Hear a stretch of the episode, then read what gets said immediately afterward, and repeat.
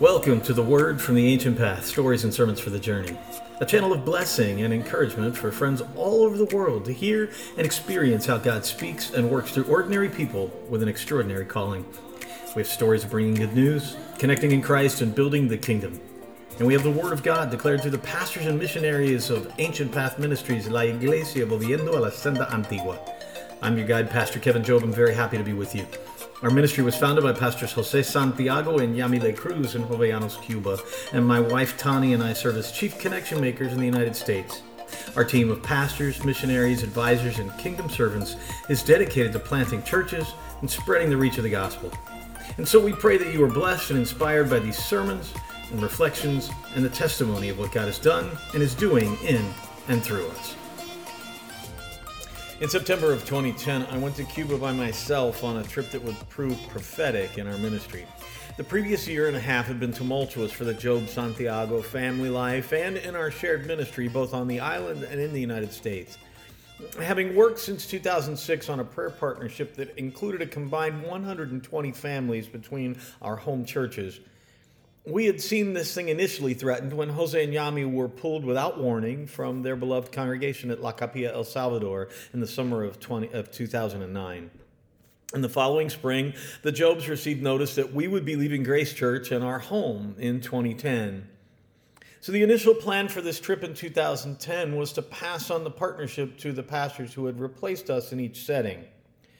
But my American counterpart canceled his travel plans at the last minute, and their Cuban successor, after initially welcoming us back to La Capilla, changed his mind for reasons I can't articulate and chose to reject the partnership outright. In the meantime, Jose and Yami had accepted the work of becoming missionaries to two new sites about 15 kilometers from Jovellanos. So, following many late night prayer and conversation sessions where we questioned the Lord as to what He might be doing and where He was calling us, every morning we would get on the ministry motorcycle and ride out to Coliseo and Cuabalito. Now, Cuabalito was where I spent most of my first week in Cuba without a translator. And despite my rudimentary Spanish, Joseito insisted that I teach a lesson in Sunday school that weekend.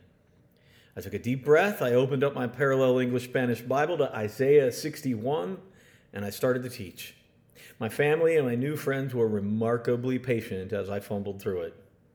Four months later, La Iglesia Volviendo a la Senda Antigua was born, and that same passage about the kingdom of God had become the scriptural vision for the new ministry. Well, this episode is streaming for the first time on the second day of Christmas. And in this season of Christmas tide, we're reminded of the truth of what happened so long ago. I love the way it's put in John chapter 1, 14. The Word became flesh and made his dwelling among us. We have seen his glory the glory of the one and only Son who came from the Father, full of grace and truth. This word, the Logos or divine agent of God, made his dwelling among us. He was with God and was God, it says in John 1 1. This word is Jesus, the perfect incarnation of God. And it's actually this passage that reminded me of my time in the little town of Cuabalito. Cuabalito resembles a kind of picture postcard caught in a time warp. It's an itty bitty farm village adjacent to a large cattle ranch in a valley below a small range of green forested mountains. And it's beautiful beyond the words I might use to attempt to describe it. During several days there, we passed a lot of hours on the big wraparound porch of a modest home. And some of the young people had set up a couple of large speakers, and worship music was playing throughout the day.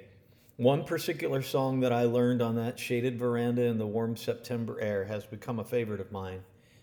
It speaks to the truth of God's glory as it's held up alongside my shortcomings. In Spanish, it's called No es como yo, which translates to He's not like me. Though he became a man and he called me by name, he's not like me. Although he was tempted in every way, he's clean and without sin. He's not like me. Purity and holiness are the color of his skin. He's not like me. Though he's been made flesh and called me his brother, he's not like me. His throne is in heaven and his power fills all things. He's not like me. All of creation will fall on its knees before him. He's not like me. He's holy and perfect, divine and eternal. There's no comparison. He's not like me. He transcends all that exists and he's dressed in majesty. There is no comparison. He's not like me. And I think, seriously? The creator of all things has given up his majesty, become flesh, and come to live and serve as a sacrifice on my behalf. I can't even begin to understand such a thing. And, and so I wonder what this should really mean to us. What kind of abiding joy can we live in knowing that someone like Jesus, someone so far above and beyond us, came to pitch his tent among us and has shown us the face of God? In the 12th chapter of his book, the prophet Isaiah writes to the nation of Israel, and by extension to us, and says this In that day you will say, I will praise you, Lord. Although you were angry with me, your anger has turned away, and you have comforted me. Surely God is my salvation. I will trust and not be afraid. The Lord, the Lord Himself is my strength and my defense. He has become my salvation. With joy, you will draw water from the wells of salvation. And in that day you will say, Give praise to the Lord, proclaim his name, make known among the nations what he has done, and proclaim that his name is exalted. Sing to the Lord, for he has done glorious things. Let this be known to all the world. Shout aloud and sing for joy, people of Zion, for great is the Holy One of Israel among you. Once again, we dip into these incredible poetic writings. Like any good biblical prophecy, Isaiah's words have application in several contexts. In that day, he says, for the people who first heard Isaiah's word, that day was about being rescued from exile, and by extension, looking forward to the long awaited day when the King, the Holy One of Israel from the line of David, would come. And that day arrived, bringing the glory of God and a salvation that serves as a deep well of joy for those who place their faith in Jesus Christ. And this is a hallmark of the people of the ancient path. One afternoon during my first trip to Cuba in November of 2006, I went with my dear friend and mentor, Pastor Tim Burton, to a rural Methodist mission called Tehran. As the invited guest preacher, Tim delivered a powerful message based on this very passage from Isaiah 12, encouraging a small group of believers to drink deeply from the well of salvation. And following the sermon, people began to line up to be prayed over for deliverance or healing. And I was placed in a station, and they started to come to me. Now, I had already recognized an anointing over the word and over the place in that moment, but I started to experience then an anointing of the Holy Spirit over me like none I had ever known before. Through our translator, I was told that a woman who approached had been fighting severe headaches and that medicines were of no help to her. I placed my hands on her head and began to ask for healing, and suddenly the Spirit began to speak to me and told me that while I prayed for this woman, I also needed to pray for my wife back home as she was dealing with severe migraine at that very same moment. And I did and both receive relief by God's power through my tiny little portion of faith. And in the years since, the manifestation of the Holy Spirit's power has been typical of my experience in the church in Cuba. Now, during the years following the revolution, people were pushed to abandon God and to place their faith in human leaders. But beginning in the 1990s, the people of Cuba began to understand their need for the Lord, and a wave of revival that continues to this day is helping people understand that God's gift of salvation and abiding joy was always the answer they sought. In the midst of great daily struggle, as Pastor Yami says, we are a content and joyous church. The people of the ancient path have learned to drink deeply and with joy from the well of salvation. We're going to take a moment now for a short break, so stay with us for more on the ancient path. At Ancient Path Ministries, we hope to carry the light of the kingdom of God into places where it is most needed, to see people set free from what holds them captive. Now, our ministry is built on connections in Christ, and our financial foundation depends on the regular partnership of beloved friends such as you. If you would like to be a covenant financial partner or just simply contribute to the work of the ministry, visit our website at ancientpathministries.org. Check out the church in action and see how you can be a part of bringing good news, connecting in Christ, and building the kingdom we are back. I invite you now to hear once again these familiar words from the Gospel of Luke, chapter 2. It says, And there were in the same country shepherds abiding in the field, keeping watch over their flock by night. And lo, the angel of the Lord came upon them, and the glory of the Lord shone round about them, and they were sore afraid. And the angel said unto them, Fear not, for behold, I bring you good tidings of great joy, which shall be to all people. For unto you is born this day in the city of David a Savior, which is Christ the Lord. And this shall be a sign unto you ye shall find the babe wrapped in swaddling clothes, lying in a manger. And suddenly there was with the angel a multitude of the heavenly host, praising God and saying, Glory to God in the highest, and on earth peace, goodwill toward men. I've been listening recently to a message by the Reverend Crawford Loritts called The Gift of Joy. And in it, he argues that joy is inextricably linked to our salvation and that all of our pursuits of happiness are simply, whether we can see it or not, attempts to be in relationship to God. The angel says, Behold, I bring you good tidings of great joy. And why is there a great joy, we might ask? Well, the answer is Unto you is born this day in the city of David a Savior, which is Christ the Lord. Joy in the Savior. Joy wrapped up like a gift for us to receive. And so, in the cartoon, Linus clearly declared that's what Christmas is all about. I would say that's what joy is all about, Linus. The Savior is our deep well of salvation. You see, the coming of Jesus brings more than fleeting happiness. As Isaiah proclaims, the Lord is our strength and salvation. As the angel boomed across the valley, we have good news for all people. As John said, we have seen his glory. Because God chose to come among us and dwell with us in Christ, we then are recipients of great, great joy. And we would be wise to stay near and drink deeply from that well. Jesus says it himself in John chapter 15. He says, I'm the vine, you're the branches. Those who abide in me and I in them bear much fruit, because apart from me you can do nothing.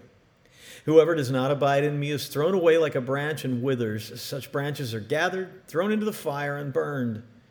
If you abide in me, and my words abide in you, ask for whatever you wish, and it'll be done for you. It's a truly great wonder and remarkably special thing that God would choose to gift us with salvation. So, why is it that we tend to only want to take a sip? You know, that baffles me, and especially when I find myself unable to drink deeply. The great 20th century apologist C.S. Lewis spoke about it in this way. He said, It would seem that our Lord finds our desires not too strong, but too weak. We're half hearted creatures, fooling about with drink and sex and ambition when infinite joy is offered to us. Like an ignorant child who wants to go on making mud pies in a slum because he cannot imagine what is meant by the offer of a holiday at the sea. We are far too easily pleased. Why do we bow at the altar of life, liberty, and the pursuit of happiness? When the pursuit of God, and even simpler than that, the drawing from the well of salvation comes with abiding joy. Remember, happiness and joy are two different gifts. Happiness is breakable, it's highly circumstantial. It, depends on things being in order as we want them so that we might be content for a specific moment in time. Pursuing happiness consumes us, it saps our strength, and it tends to leave us unsatisfied. But receiving living water from the well of salvation brings joy. It brings a deeper and more lasting thing, something born out of renewed and restored and rebuilt relationship with God and with our brothers and sisters in the faith. In our best moments, joy overflows in praise to God. And in our darkest hours, joy sustains our trust, and it helps us remember our strong defense and the source of our salvation. Now, as always, when the gift of salvation is presented to us, we have the free will to decide whether or not we're going to unwrap it. As the old saying goes, you can lead a horse to water, but you can't make it drink.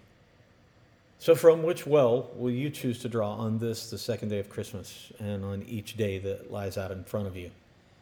You can place your faith in material gifts that you receive, or the gatherings that really are like picture prints by Currier and Ives, or in someone in a red suit at the mall, and you can fight over the color of his skin if you like, but all of that's simply a distraction.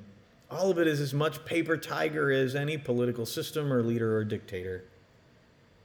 You can drink every year from the holiday sales and the Christmas music that starts 24 7 at the beginning of November to get you in the Christmas spirit, whatever that is. And you're still going to find yourself thirsty. There will still be a place inside you that feels empty, and rightly so. But, beloved, beloved friend, I encourage you to remember something. The Word became flesh. Unto you is born this day a Savior. God lives among us. We can see God's glory, and we can drink joyously and deeply from the well of salvation. And when we abide in Jesus, drawing daily from the well of salvation, it will become a spring of water, as Jesus said, gushing up to eternal life. And then our lives will bear fruit. We'll understand God's will. And anything we ask in the name of Jesus will be ours. There has been made to us a better offer than what the world can give. He's not like us. He's holy and he's perfect. He's so far beyond us. And yet, he stoops to love and to strengthen and to save us and fill us with streams of living water. Someone, something different has come. And may this season and then the next, may we drink deeply from the well of salvation. This brings us to the end of our time for today. Thank you so much for being with us. Join us next time as we continue to explore the Word of God and the witness of His people. And again, be sure to check out our webpage, ancientpathministries.org. Like and follow us on Facebook and Instagram at Ancient Path Ministries. Until next time, we pray God blesses you richly. Go and be the church.